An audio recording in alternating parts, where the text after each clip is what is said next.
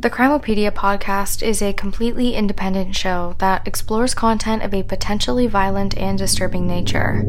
Please use your listening discretion. Hi, everyone, and welcome to the 50th episode of the Crimopedia podcast. Coincidentally, it also happens to be the two year anniversary of the show. I'm so thankful that you've been listening with me for this long, and I can't thank you enough for your support. I'm excited to see what the future has in store for us here at the Crimopedia podcast. In celebration of the day, I've kind of put myself through the ringer a little bit, and I'm going to be covering one hell of a case. I say put myself through the ringer because, to be honest, I have been putting this one off, despite it being on my radar for quite some time and I've been doing that for a few reasons. Firstly, the case itself and the investigations that followed are unbelievably complex. It took a lot just to untangle what even happened in this case. It's so much more complex than I ever knew, despite feeling like I had a good grasp on this case before I started my deep dive. Secondly, I've been avoiding this one because it is probably one of the most, if not the most, horrific stories I've ever heard. Robert William Pickton's pig farm in Port Coquitlam, British Columbia is reminiscent of what I can only describe as probably our worst nightmares. Given that, I'm going to give you a big content warning for this one. Robert Pickton's admitted 49 victims and possibly many more were disfigured, dismembered, and discarded in unimaginable ways. But I think this story is an important one to tell despite it being unsavory. Many of these victims were from Vancouver's downtown East Side district, often referred to as the Hastings area or Low Track. Robert Pickton's 49 victims were sex workers and drug addicts and were targeted for the same reasons as we've previously discussed. Predators see these women as easy targets, knowing full well that law enforcement doesn't often see crimes against sex workers as urgent matters, or even really anything to attend to at all. But this case beautifully highlights the consequences of inaction when there's crimes against women and sex workers. The Canadian province of British Columbia, where this all happened, would end up footing the bill for over a hundred million dollars allocated out of the provincial budget to clean up the mess that was made by Robert Pickton, both literally and legally. A mess that Vancouver police and the RCMP let go on for decades. But I will be honest, not much seems to shake me after two years of being in this space but this case is a notable exception.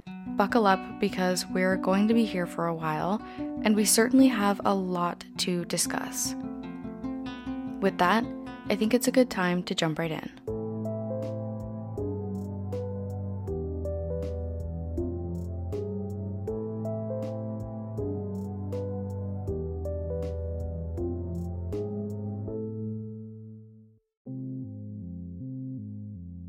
The city of Vancouver in British Columbia is sandwiched between Burnaby, Surrey, Richmond, and the Strait of Georgia.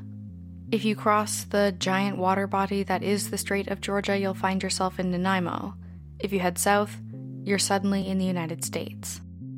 The city is densely populated, always expanding, incredibly diverse, and has a rich history.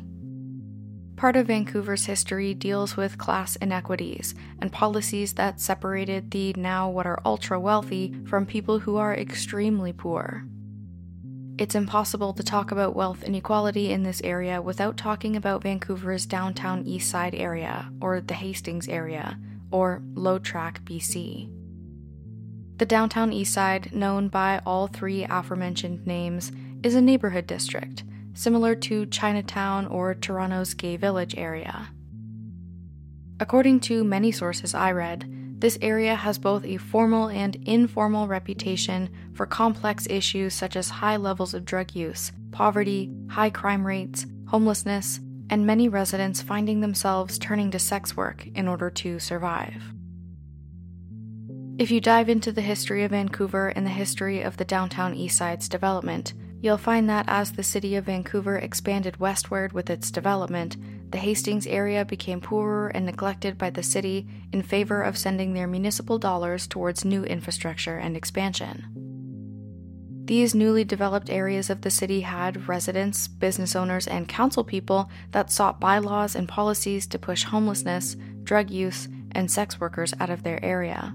But not towards social services, as federal funding for subsidized housing had just been scrapped. They just wanted these people away from them, and the province nor the city was going to do anything about it. Thus, many people who were enrolled in the School of Hard Knocks found themselves in Hastings, and many of the needs of this neighborhood were continuously neglected over the years, even when an HIV epidemic was declared in 1997 and the high rate of drug overdoses was considered a public health emergency. A New York Times article from 2011 reads, quote, on its core blocks, dozens of people are shuffling or staggering, flinching with cocaine tics, scratching at scabs. Except for the young women dressed to lure customers for sex, many are in dirt streaked clothing that hangs from their emaciated faces. Drugs and cash are openly exchanged, and the alleys are worse. According to the wiki on this area, the population of the downtown Eastside neighborhood, aka Hastings, aka Low Track, is comprised of a significant portion of indigenous peoples, who evidently suffer much more greatly and have a much lower chance of receiving the support needed to combat the incredibly complex issues the neighborhood faces. Upon further reading, I was able to see that Indigenous peoples make up approximately only 2% of Vancouver's population, and yet 40% of their population of sex workers, the vast majority of which reside in the Hastings area. Informally, this area is known for easy drug access, cheap sex, and low law enforcement oversight. They don't really care, as long as you're keeping it on the down low. Despite that, residents of the downtown Eastside area are statistically the most likely of all areas in Canada to die during an encounter with police. The area of the downtown Eastside has always had a reputation for easy access to sex workers. The city of Vancouver at large has an estimated population of about a thousand, with again the vast majority working in the downtown east side due to the rising cost of housing from gentrification of the surrounding areas, plus the varying daily income of street sex work, and the advent of rampant addiction demanding the funds of many of these workers, most of them don't have a safe place to live. A report from the Vancouver Police Department in 2009, although outdated, states that up to two thirds of them say they have been physically or sexually assaulted while at work, it doesn't take much to imagine how vulnerable many of the residents of the downtown Eastside area are, especially the women, and especially those who are sex workers. Those who want to prey on these women can see that too. Robert Pickton found himself wandering the streets of Hastings and Low Track, British Columbia in the 80s after inheriting his parents' farm, plotting to exploit these women in more ways than one. But we'll get to that. Robert Pickton was born on October 24th of 1949 to Leonard and Louise Pickton of Port Coquitlam, British Columbia, Canada. Robert was given the nickname Willie after his middle name of William, which is often used in news reporting, but I'm not fond of using colloquialisms for serial killers, so I'm gonna call him Robert. Port Coquitlam, where the family lived, sits just outside of Vancouver city limit, or at least it did back then. If you listened to my episode about Amanda Todd, you should recognize the name of this place. But this case takes place in what is essentially the middle of nowhere. It was very rural, and it was certainly not the same Port Coquitlam that Amanda Todd and her family were living in. The Pickton family were pig farmers that included Leonard, Louise, Robert, Dave, who was Robert's little brother, but not their sister Linda. Pig farming was the family business, and it was certainly dirty work. According to an article I read by Tim Connolly for Medium.com, the farm that the family eventually settled on was a sprawling 17 acre lot littered with quicksand pits and, quote, lagoon like cesspools, whatever that means. No farming is clean or easy work, but it's all the Picktons knew, so it's what they did. However, like I mentioned, Louise and Leonard agreed that Linda, the sister, wouldn't stay. She wouldn't be a pig farmer. According to them, a pig farm was no place to raise a young lady, so she was sent to live with a family member in Vancouver. Thankfully, unlike her other siblings, Linda reportedly grew up to be relatively well adjusted, but that's about the only happy ending we're going to get today. Robert Pickton and his brother Dave, on the other hand, were sent to work from a young age, even during their years of full time elementary school. Despite being lenient enough with her daughter Linda to spare her the gruesome job of pig farming, Louise Pickton was quite demanding with her boys, and certainly didn't shy away from treating them as regular employees. Just to set the scene, it's reported that Louise Pickton was rigid with few teeth and an interesting, straggly hairdo similar to how her son Robert's hair would turn out in his old age. She was quote unquote unsavory, as was the rest of the family, and dressed almost exclusively in nighties over working pants. Louise Pickton was a workaholic she often prioritized the pig's wellness and the family business over the wellness or hygiene of her sons, likely knowing that their developmental path was already laid out for them in life. Eventually, they'd inherit the pig farm, and so they didn't need to worry about being tired, dirty, or well socialized at school. It's reported that both boys would show up to their classes unwashed from working the night before and covered in whatever you get covered in at a pig farm. The number one feature about Robert Pickton that many from his childhood remember was his smell. Both him and his brother Dave were nicknamed Stinky Piggies. But the smell clearly didn't bother Robert. In one article I read by Stevie Cameron for the Toronto Star, if Robert wanted to hide away from someone, be it his mom or more likely his abusive father, he would happily crawl into a gutted pig carcass and wait. Yeah, don't say I didn't warn you. Despite her harshness, Robert Pickton was actually quite fond of his mom, likely largely in part because whatever his mom would say or do that was mean or harsh would pale in comparison to his dad. If Louise Pickton was mean, then Leonard Pickton was cruel. Thus, Robert didn't have a lot of interaction with him growing up and just tried to stay out of his way, often leaning into his mother. At the very least, Louise Pickton was a strong matriarch and took the role seriously, but she had an interesting way of doing things, a way of quote unquote handling business that extended far beyond the scope of the farm. There's one story that I read over and over again in reports about Robert Pickton's childhood, and I'd like to share it with you because I think it exemplifies what I mean by this quite well.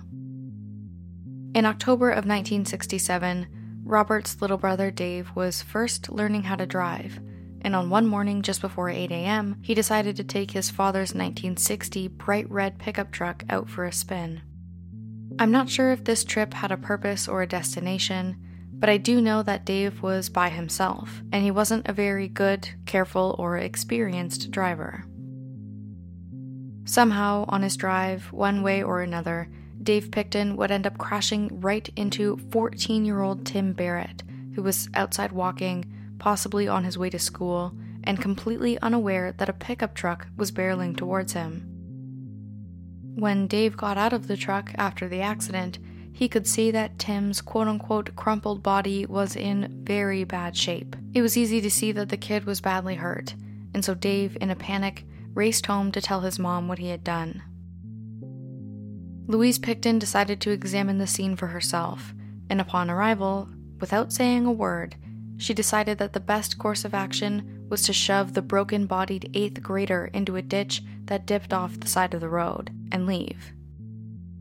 Knowing full well the implications of what had just happened, Dave Pickton immediately drove down to the local Port Coquitlam mechanic, a guy who had worked on Pickton cars before.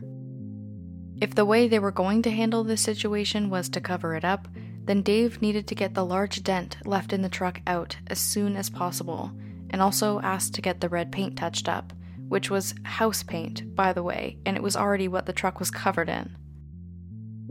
The mechanic fixed the dent, but didn't touch the paint for unknown reasons, and Dave was forced to go home and try to move on from the violence he had just witnessed. most shockingly, his mom, shoving a 14 year old decrepit boy into a ditch. Around 1 in the morning, Tim Barrett's parents reported him missing after not returning home. It didn't take long for people to start searching for Tim, including police, neighbors, and volunteers, and it was early that same morning when one of them found Tim in the ditch, deceased. An autopsy conducted later on revealed that the 14 year old boy actually died from drowning due to the positioning of his body as it rolled down the hill into the ditch and the small amount of water that had built up in the trough. What's important to note here is that Tim Barrett did not die from the injuries sustained when Dave Pickton hit him, but they were noted. It was also noted that he wouldn't have died from those injuries. He conclusively, definitively, and determinately died from drowning. We don't know what the repercussions were of this crime exactly, given that Dave Pickton was a minor, but one report I read stated he faced only the charge of leaving the scene of a crime, which carried a four year probationary period. Louise Pickton, on the other hand, faced no consequences, despite being arguably the one who actually killed this young boy. It's reported that her role in the death of Tim Barrett was only known amongst locals for a long time, and neither she nor the rest of the family was concerned with what would happen if anyone found out. Louise Pickton had a way of dealing with things, and evidently it was working for her. There's no doubt in my mind that Robert Pickton picked up much of his deviated habits and other ways of doing things from her as well. Robert Pickton struggled in school, unsurprisingly, and he was put in a quote unquote special class after failing the second grade. But his struggles weren't solely academic. He was reportedly subject to bullying and torment from other kids who obviously took issue with the way Robert Pickton smelled and his lack of ability to conduct himself in a classroom or in public in general. Between his parents' total lack of concern for his well being, his unhealthy attachment to his mom and adoration of her, and the cruelty he was subject to at the hands of his father, some of which included the slaughter of Robert's beloved pet calf at the age of 12, a bloody scene he would find himself. There was no question of whether or not Robert was developing normally. He was not, and it was unsurprising that he would drop out of school sometime between 1963 and 1964. However, similar to the accident that killed Tim Barrett, an event that by all accounts should have altered the life course of Dave and Louise Pickton forever, for Robert, dropping out of school was no problem. Like I had mentioned, he already had his future laid out for him, and his future was the pig farm. After leaving school, Robert Pickton began working as a meat cutter while also juggling his responsibilities at the farm. Even then, while in the working world, he maintained his reputation for poor hygiene and a real struggle with socialization. It's reported that even as an adult, he had a fear of showering, mostly because his mother only ever enforced irregular baths, which is a routine he kept up with. Eventually, Robert Pickton would go on to care for the farm full time after his dad, Leonard, passed away at the age of 91 in 1978 followed shortly thereafter by Louise, his mom, who died at the age of 67. There's certainly something to be said about the age difference, considering they died one year apart and yet were almost 30 years different in age, but that's neither here nor there, nor the most poignant determinant of Robert Pickton's odd conduct in adult life. At this time, the pig farm was appraised at approximately $1 million, despite a fire breaking out the year of his dad's death and killing off about 600 of their pigs. By all accounts, the farm was still desirable to people in the industry, so this asset was divided amongst the children. But it was really Robert who was interested in maintaining the responsibilities. Dave, Robert, and even Linda received approximately $90,000 after their mother's passing, and Robert was to be given an extra 20,000 if he worked on the farm for an additional 10 years after her death. After inheriting the farm, he used that money to turn it into a multi-dimensional, multi-operational landscape, eventually fitted with a slaughterhouse and littered with vehicles and vehicle parts, as one of his hobbies would be to deconstruct cars and sell their components. He also eventually acquired horses, one of which was his favorite, Goldie. When Goldie died, Robert decapitated the horse and took the head to a taxidermist, who fitted it to be hung in Robert's bedroom on the wall. Despite his oddities, the arrangement worked out well. Robert always knew he'd end up on the farm forever, and now he had the added bonuses of a slaughterhouse fitted with meat hooks on the ceiling and a butcher shop. Robert Pickton could raise, tend to, slaughter, butcher, package, and sell his pigs all in one place. It was perfect. However, for someone as deeply disturbed as Robert Pickton, this setup allowed him to slaughter and butcher much more than just pigs, and similarly, he could do it all in one place. It was perfect. Any remains, be it from pigs or women from Vancouver's downtown east side, could be immediately dealt with, whether that be being passed through the meat grinder, being fed to the pigs as slop, being scattered along the property for other animals to eat, or being placed in the same 40 foot mass grave together. All on the property, all in the same place. It didn't take very long after Robert Pickton's parents died that him and his brother realized they had no oversight when it came to farm operations, and eventually the both of them started to neglect their responsibilities. The Pickton pig farm would become every local criminal's favorite place to hang out, including the Hells Angels. The entire farmstead would turn into a party palace of sorts, and eventually the Pickton brothers would even register it as a nonprofit the Piggy Palace Good Times Society with the Canadian government in 1996. Their justification for registering the farm as a nonprofit was that it was allegedly being used to, quote, organize, coordinate, manage, and operate events, functions, dances, shows, and exhibitions on behalf of services, sports, and worthy organizations. In reality, the events being hosted at the Piggy Palace Good Time Society were raves, parties, and illicit drug benders.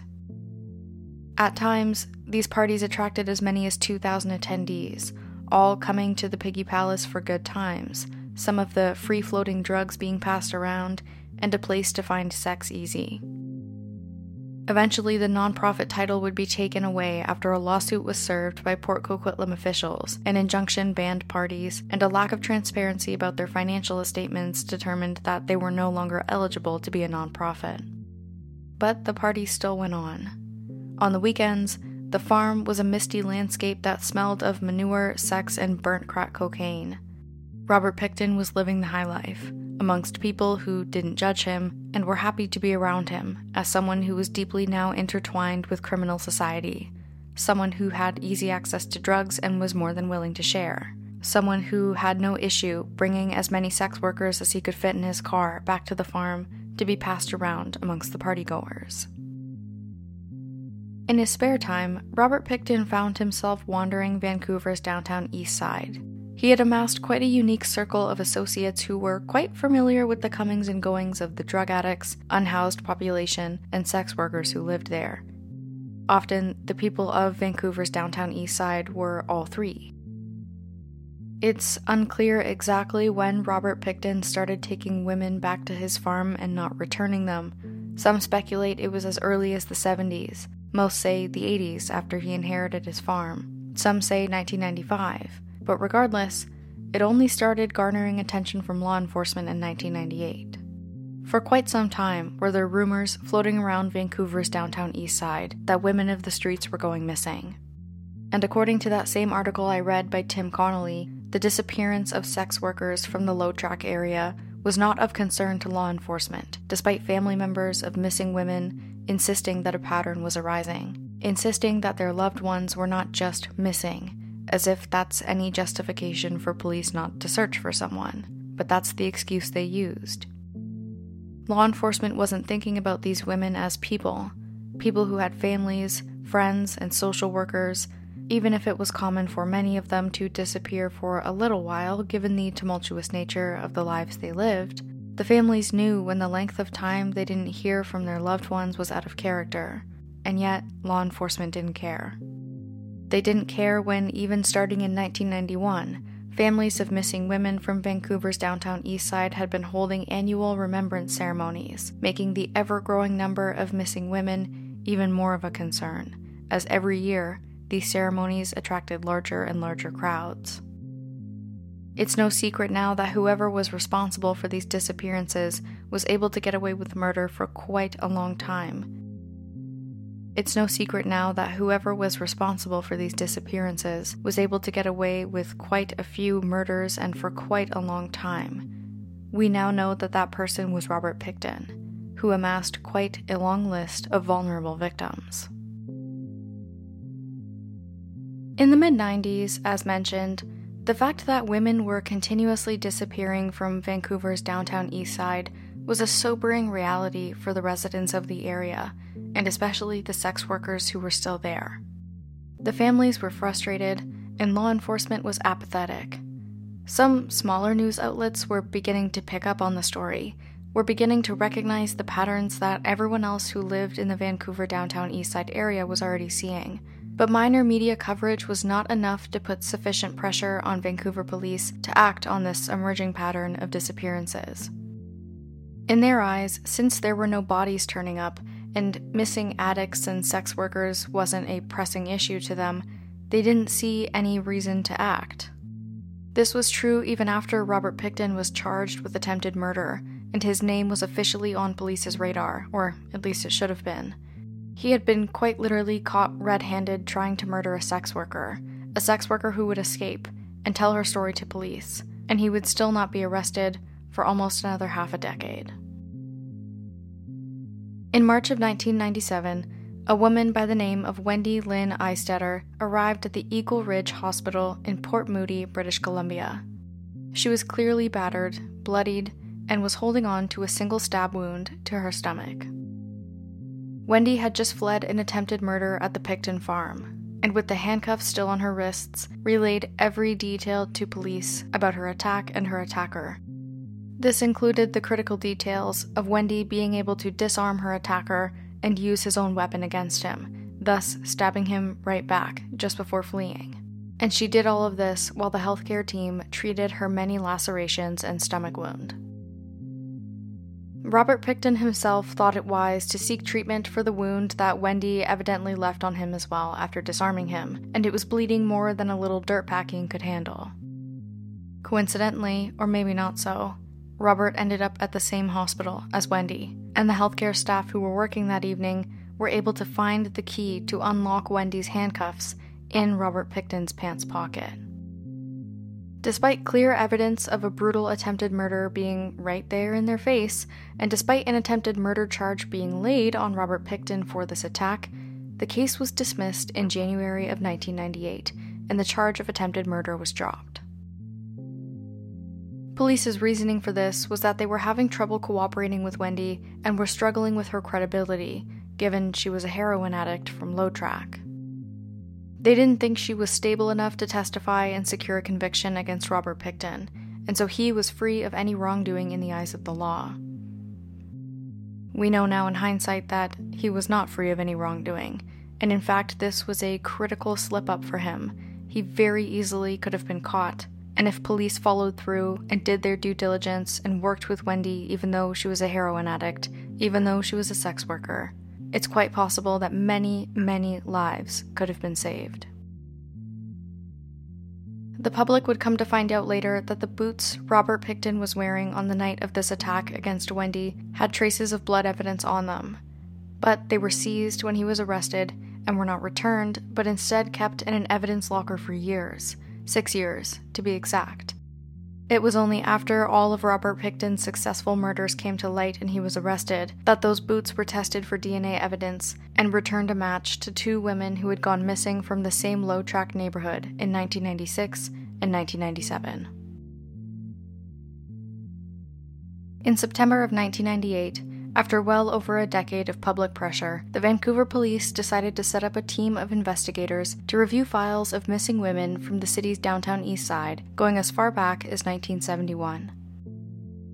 The Missing Persons Unit had been summoned to investigate specifically 17 missing women whose disappearances may all be connected, and the lead investigator, Lorimer Shenher, was only on day two of his new role when an anonymous caller identified someone they thought may be responsible for all of these missing women. The fact that this missing persons unit receives a phone call identifying Robert Pickton as the potential assailant only on day two of this team actually being assembled, I think speaks volumes to how late the Vancouver police were to this game. Regardless, this caller did identify Robert Pickton as the person they thought could be responsible, and they also told investigator Shenher that police could find personal items of missing victims on Robert Pickton's property, including handbags, identity cards, and likely even DNA on bloody clothes. Investigator Shenher then entered Robert Pickton's name into the Vancouver Police Department database, and the attempted murder charge from the year prior came up, and also the fact that it was dropped. Although investigator Shenher found this interesting and maybe even compelling, the missing persons unit wouldn't investigate Robert Pickton in a meaningful way for quite some time. However, upon further independent investigation, Shenher spoke to several of Robert's acquaintances and heard more than his fair share of disturbing stories.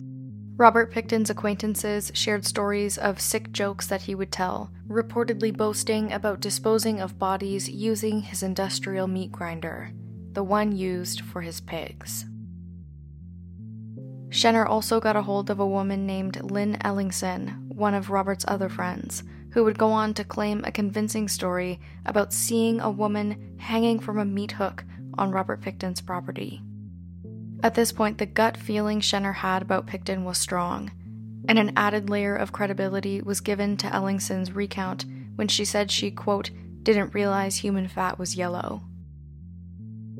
In the eyes of investigator Shenher, this was enough to bring Robert Pickton in for questioning, which would have been the job of the Royal Canadian Mounted Police because his property was just outside of Vancouver City's limit. If you're unfamiliar with the Royal Canadian Mounted Police, or the RCMP as I'll refer to them for the rest of this episode, they are Canada's federal and national police service, comparable to the FBI or the CIA in the United States. I don't know which one, maybe both. When law enforcement did visit Robert Pickton's farm, he obviously denied killing anyone and said to come back during the rainy season because he was too busy to have a sit down conversation with police.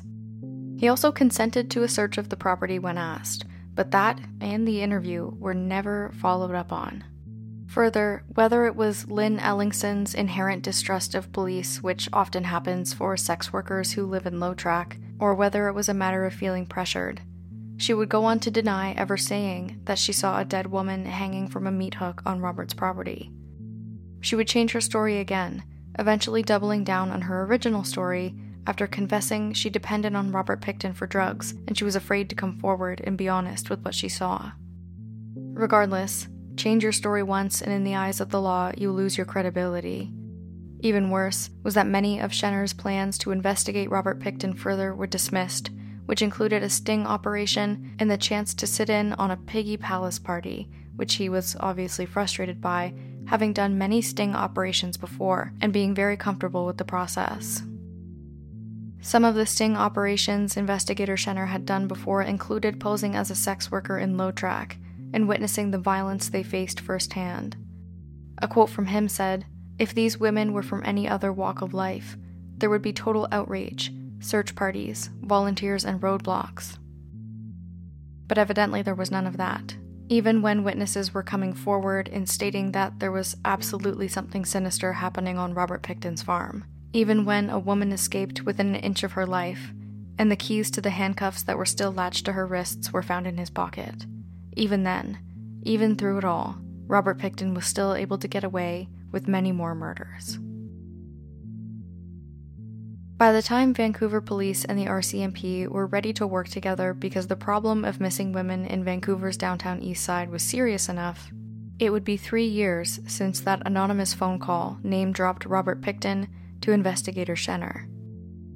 At this time, the list of missing women was ever growing, with over 50 being investigated in connection with each other by the end of 2001. Finally, they came together and undertook Project Even Handed, a special project to see if they could find out what the links were between the mass amounts of sex workers who had been snatched from low track. Even then, although a step in the right direction, it took the better part of 2001 for the task force to comb through every predator and sex offender in the surrounding area that they knew of before finally getting across to Robert Pickton's file and revisiting that attempted murder charge from 1997. By early 2002, this task force had probable cause to search the Pickton farm and look for an unlicensed firearm. I'm not sure what prompted them to start searching for an unlicensed firearm. Some of the sources I read stated that it came from reports from former associates of the Pickton family, stating that they had unlicensed guns on their property. Essentially, they were searching the farm for things totally unrelated to their investigation, but they were searching it nonetheless. The RCMP were able to secure a search warrant of the Pickton property and search for these unregistered weapons, and that was executed on February 5th of 2002. It was a junior RCMP officer who arrived at the property, not necessarily expecting to find anything as harrowing as he did. But when he arrived, out of the corner of his eye, he spotted an asthma inhaler with the name Serena Abotsway on it, one of the missing women on the list of Project Even Handed to investigate. Serena Abotsway was among Mona Wilson, Jacqueline Michelle McDonald, Diane Rosemary Rock, Heather Bottomley, Jennifer Furminger, Helen Hallmark, Patricia Johnson, Heather Chunuk, Tanya Holyk, Sherry Irving, Inga Hall, Tiffany Drew, Sarah DeVries, Cynthia Felix, Angela Rebecca Jardin, Diana Melnick, Deborah Lynn Jones, Georgina Papin, Brenda Wolfe, Wendy Crawford, Carrie Koski, Wendy Allen, Andrea Faye Borhaven, Cara Louise Ellis, also known as Nikki Trimble to some, Andrea Joesbury, Marnie Frey, and a Jane Doe who would all be connected to Robert Pickton over the following months. This list does not include the disappearances of some women that Robert Pickton is suspected to be involved in, it was just never proved. This includes Mary Ann Clark, also known as Nancy Greek to some, Yvonne Bowen, Dawn Teresa Crey, Lillian Jean O'Dare, who very well may have been his first victim, and two additional unidentified women. After the discovery of Serena Abotsway's inhaler, both Robert and his brother Dave were arrested in February of 2002. Further searches around the farm yielded horrific discoveries, and certainly that word is an understatement, but there is simply no single word that can describe what police discovered on that day that could truly articulate the gruesomeness of what was found. I'll warn you now, the next minute or so is going to get a little ugly. In addition to personal items from missing women, police also found two 5 gallon or about 18 liter baskets stacked on top of each other each of which contained skulls, hands, and partial feet of Serena Abotsway and Andrea Joesbury. Both of these women had been shot. They also found the skull, hands, and feet of Mona Wilson, in addition to 14 various human bones laying around belonging to Georgina Papin and Brenda Wolfe, whose jaw and teeth were found next to the slaughterhouse, and a tooth belonging to Marnie Frey. These six women, Serena, Andrea, Georgina, Brenda, and Marnie, were the only ones Robert was facing initial second degree murder charges for, but they weren't the only charges that would be laid. Over the course of 2002 and beyond, charges would be laid for an additional 20 women, including Patricia Johnson, Helen Hallmark, and Jennifer Furminger. By the time fall of 2002 rolled around, Project Even Handed had expanded their investigation to 63 potential victims at the hands of Robert Pickton. Excavations continued on the farm throughout 2002 and into mid 2003, with police utilizing every possible avenue of investigative rigor to find out how many women Robert Pickton had murdered on his property. Forensic anthropologists brought in equipment and sifted through all 17 acres of the Pickton farm, using two 50 foot long flat conveyor belts to get through all the soil. This was an insurmountable task considering the sheer number of potential victims, in addition to the number of pigs Robert Pickton had slaughtered over the years, and each mass grave of pigs and people scattered over 17 acres of land had to be investigated. As the excavations and searches continued and charges kept being laid, including for Heather Chinook, Tanya Holyk, and Sherry Irving, more discoveries would be made that would shake British Columbia to its core. On March 10th of 2004, the provincial government released a statement regarding how Robert Pickton may or may not have disposed of his victims in the same way that he disposes of pigs in the meat market. A public health warning was issued by the British Columbia Health Authority, and a statement from the British Columbia health officer at the time, Perry Kendall, read, quote, Given the state of the farm and what we know about the investigation, we cannot rule out the possibility that cross contamination may have occurred. That could mean that human remains did get into or contaminate some of the pork meat. Analysis of all the body parts proved to be incredibly difficult for investigators, given many of them were in advanced stages of decomposition, if not completely skeletonized, and scattered all over the farm, eaten by insects and pigs, if not being fed directly to them. But on May 26 of 2005, police were able to lay 12 more charges against Robert Pickton for the murders of Cara Ellis, Andrea Borhaven, Deborah Lynn Jones, Tiffany Drew, Sarah DeVries, the Jane Doe, and more, bringing the official, legally recognized victim count to 27. Although this number is staggering in itself, we cannot forget that Project Even Handed was investigating 63 and when being held in a Surrey, British Columbia jail awaiting proceedings, Robert Pickton confessed to an undercover officer posing as a jail cell mate that he had killed 49 women and was angry with himself for getting sloppy because he really wanted to make it to 50. This statement would later be disclosed to jury at trial, but before that trial began, the charge against him for the murder of that Jane Doe was eventually dropped after Robert refused to enter a plea and the courts entered a not guilty plea on his behalf. This prompted Justice James Williams, who would go on to preside over the entire case, deeming that the court failed to meet the minimum requirements as per Section 581 of the Canadian Criminal Code to proceed. This section of the Canadian Criminal Code essentially requires that prosecutors ensure each count charged contains sufficient detail of the alleged offense to give the accused reasonable information with respect to what they're being charged with. In this case, we can't know exactly what Justice James Williams was referring to, as there was a publication ban over this phase of the trial. But regardless, this brought the charges of second degree murder down to 26, but likely Robert Pickton had more victims than anyone could count. The entire legal ordeal began with pre-trial proceedings in June of 2005 in the British Columbia Supreme Court in New Westminster, only after preliminary hearings occurred from January to July of 2003, all while those additional charges were being laid. The pretrial hearings finally ended in 2005, and the trial itself began in January of 2007, after a full year of discussions on the admissibility of evidence and discovery between the prosecution and defense.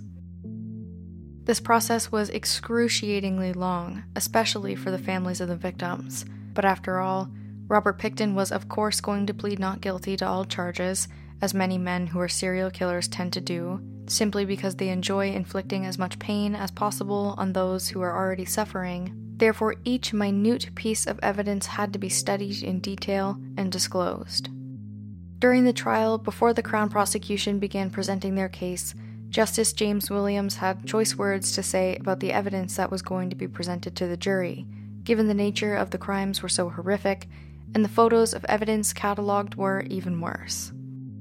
For example, one article I read about the discovery of Mona Wilson described her remains as laying in a bath of pink decomposition soup inside of a green garbage can with a brown one placed on top of it. Justice James Williams only saw it fit to warn the jury beforehand of this, and that it was going to be a long and very heavy trial. He told the jury that the evidence may, quote, overwhelm the objective and impartial approach jurors are supposed to bring to their task, but advised them to be cautious about this and check their biases to ensure that doesn't happen.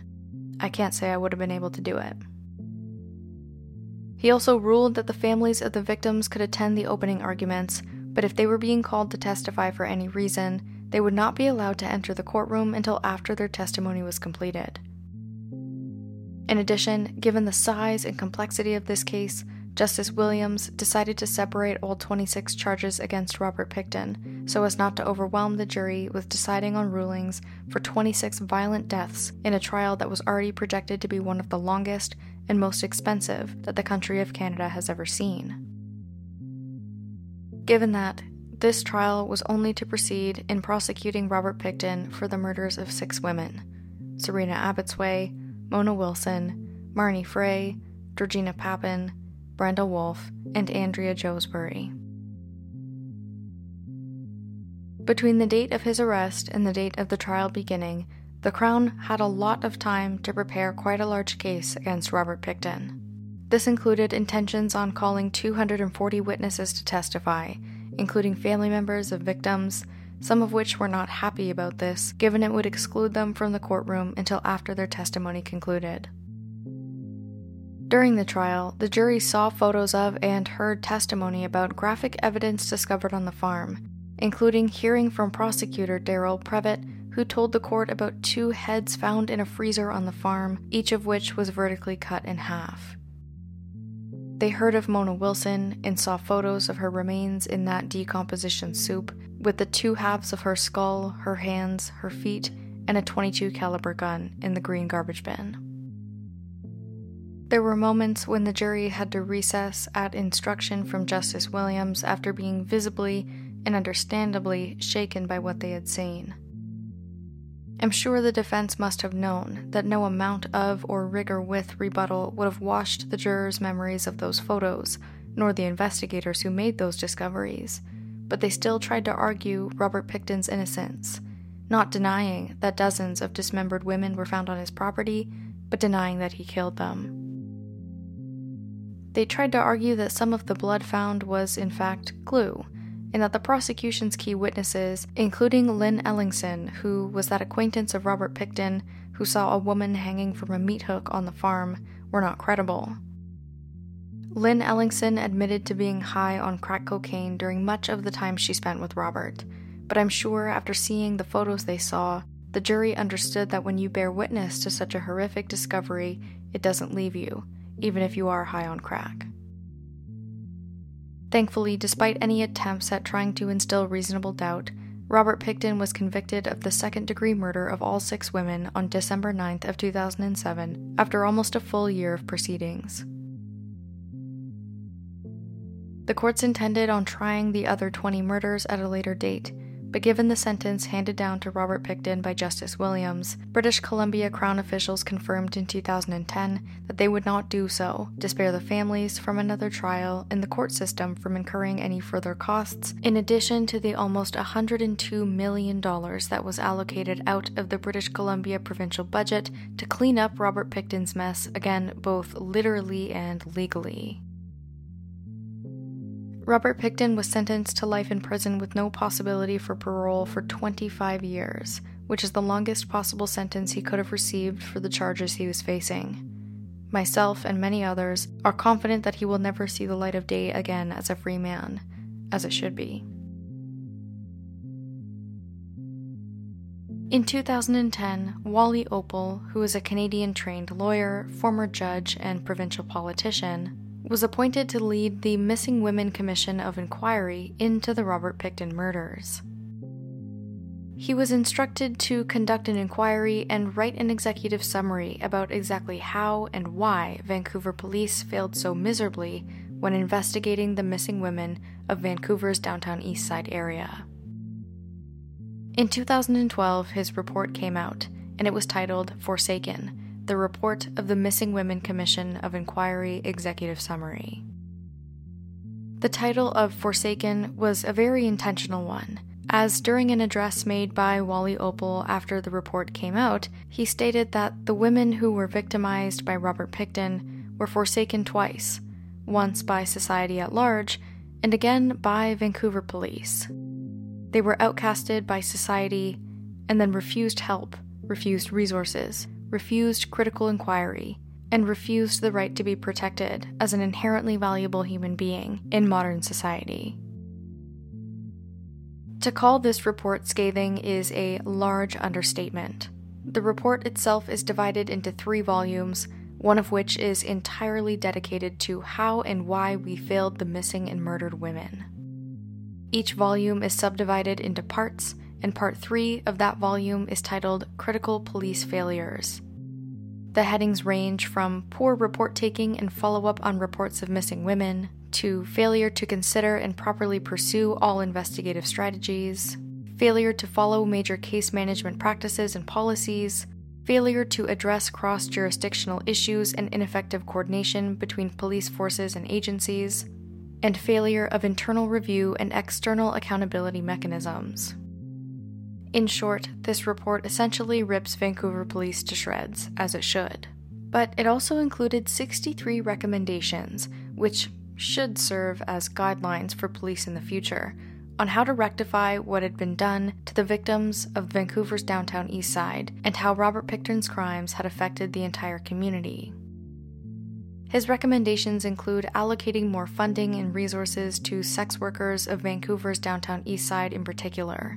This came alongside a recommendation to develop guidelines to facilitate and support vulnerable and intimidated witnesses by all actors within the criminal justice system.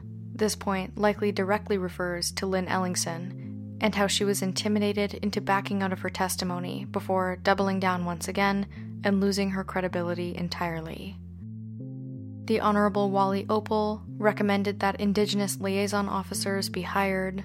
The British Columbia Association of Municipal Police Chiefs should implement a protocol containing additional measures to monitor high risk offenders, likely alluding to how police essentially fumbled the bag when it came to Robert Pickton and that the provincial government should establish an independent expert committee to develop a model and implementation plan for a greater Vancouver police force. Although I don't necessarily agree with all the recommendations made, I have to recognize that I'm just a 24 year old girl and not a politician or a lawyer or a former judge like Wally Oppal is. And I also have to recognize that when Vancouver police put the bar in hell, when it comes to police investigations, anything that is done is a step in the right direction.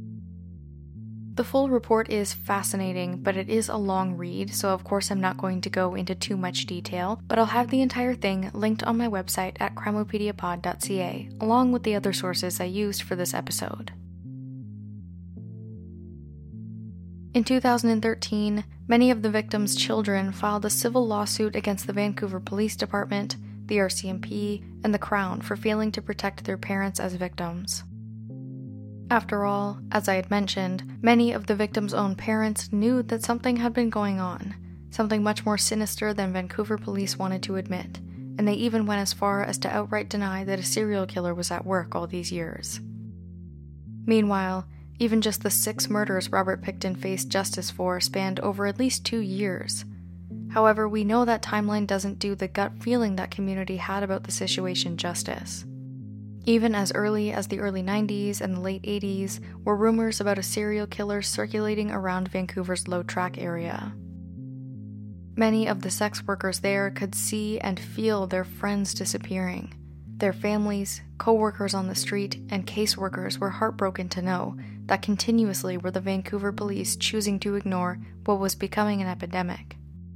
In 1995, a diary entry from sex worker Sarah DeVries details how her friends are disappearing all around her, almost in front of her eyes. Quote, Is he watching me now? Stalking me like a predator and its prey? Waiting, waiting for some perfect spot, time, or my stupid mistake? Sarah herself would disappear in April of 1998, and traces of her DNA would be found on Robert Pickton's farm, although he was never prosecuted for her murder. The children of the victims involved in the civil lawsuit were each compensated $50,000, but the Crown, nor the RCMP, nor the Vancouver police accepted liability for their lack of action. As of now, what happened to the rest of the 63 women on the list of Project Even Handed to investigate is completely unknown.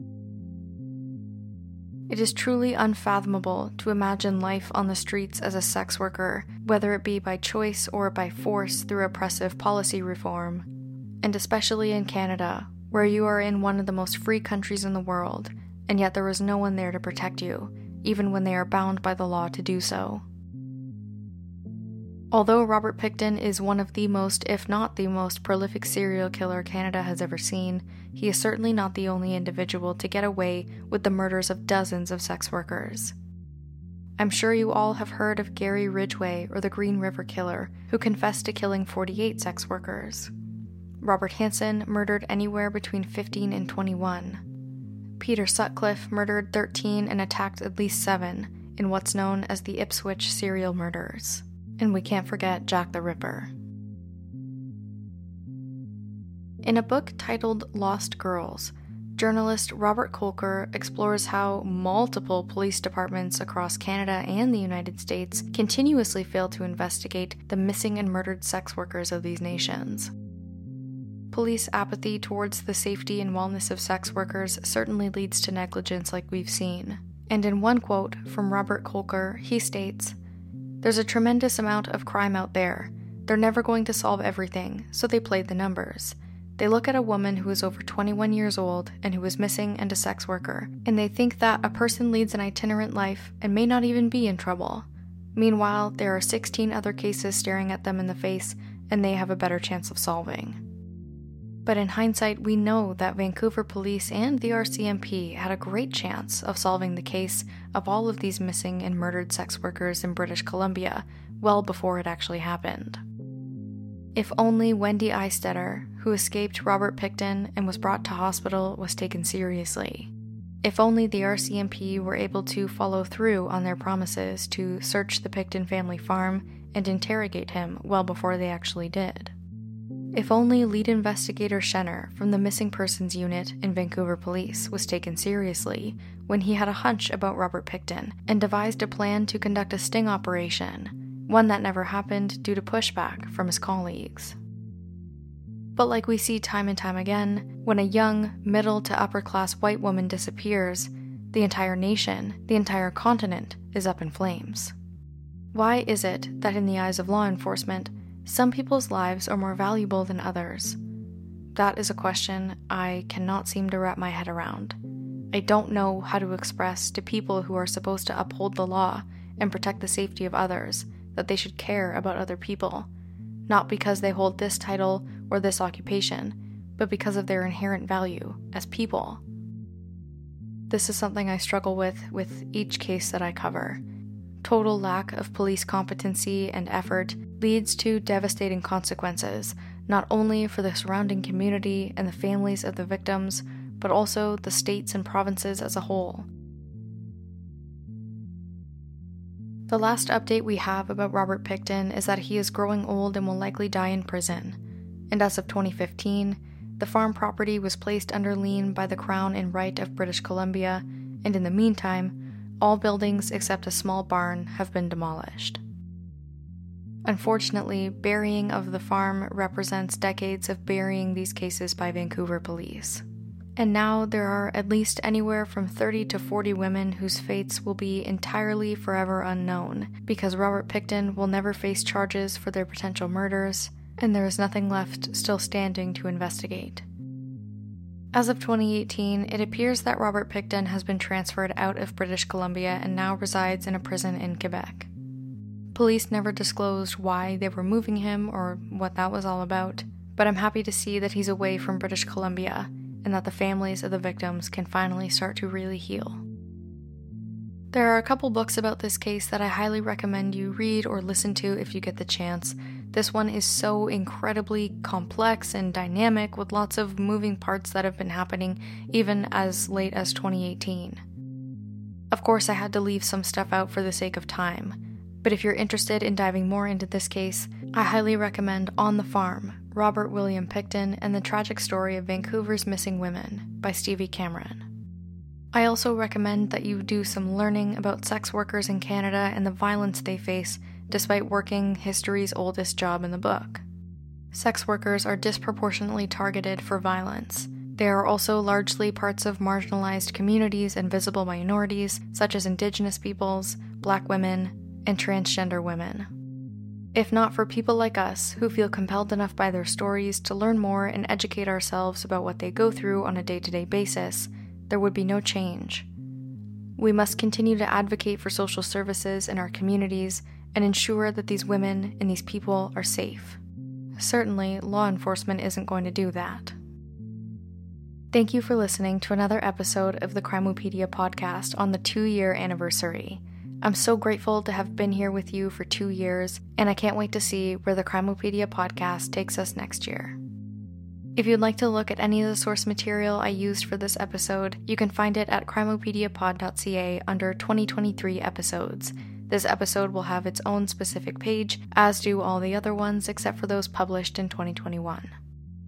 You can also get a hold of me on Instagram at crimopediapod, and you can also email me if you want to talk about a case or give me a case suggestion and don't feel like filling out the form. And you can get a hold of me there at crimopediapod at hotmail.com. Thank you to the few of you who had sent me this case as a suggestion back in 2021 and I had never done it. I really appreciate your patience and I hope I did it justice. I'll be back here wherever you're listening now on March 31st, 2023 at 10 a.m. with a new episode. But until then, stay safe Sex work is real work. And again, just leave women alone.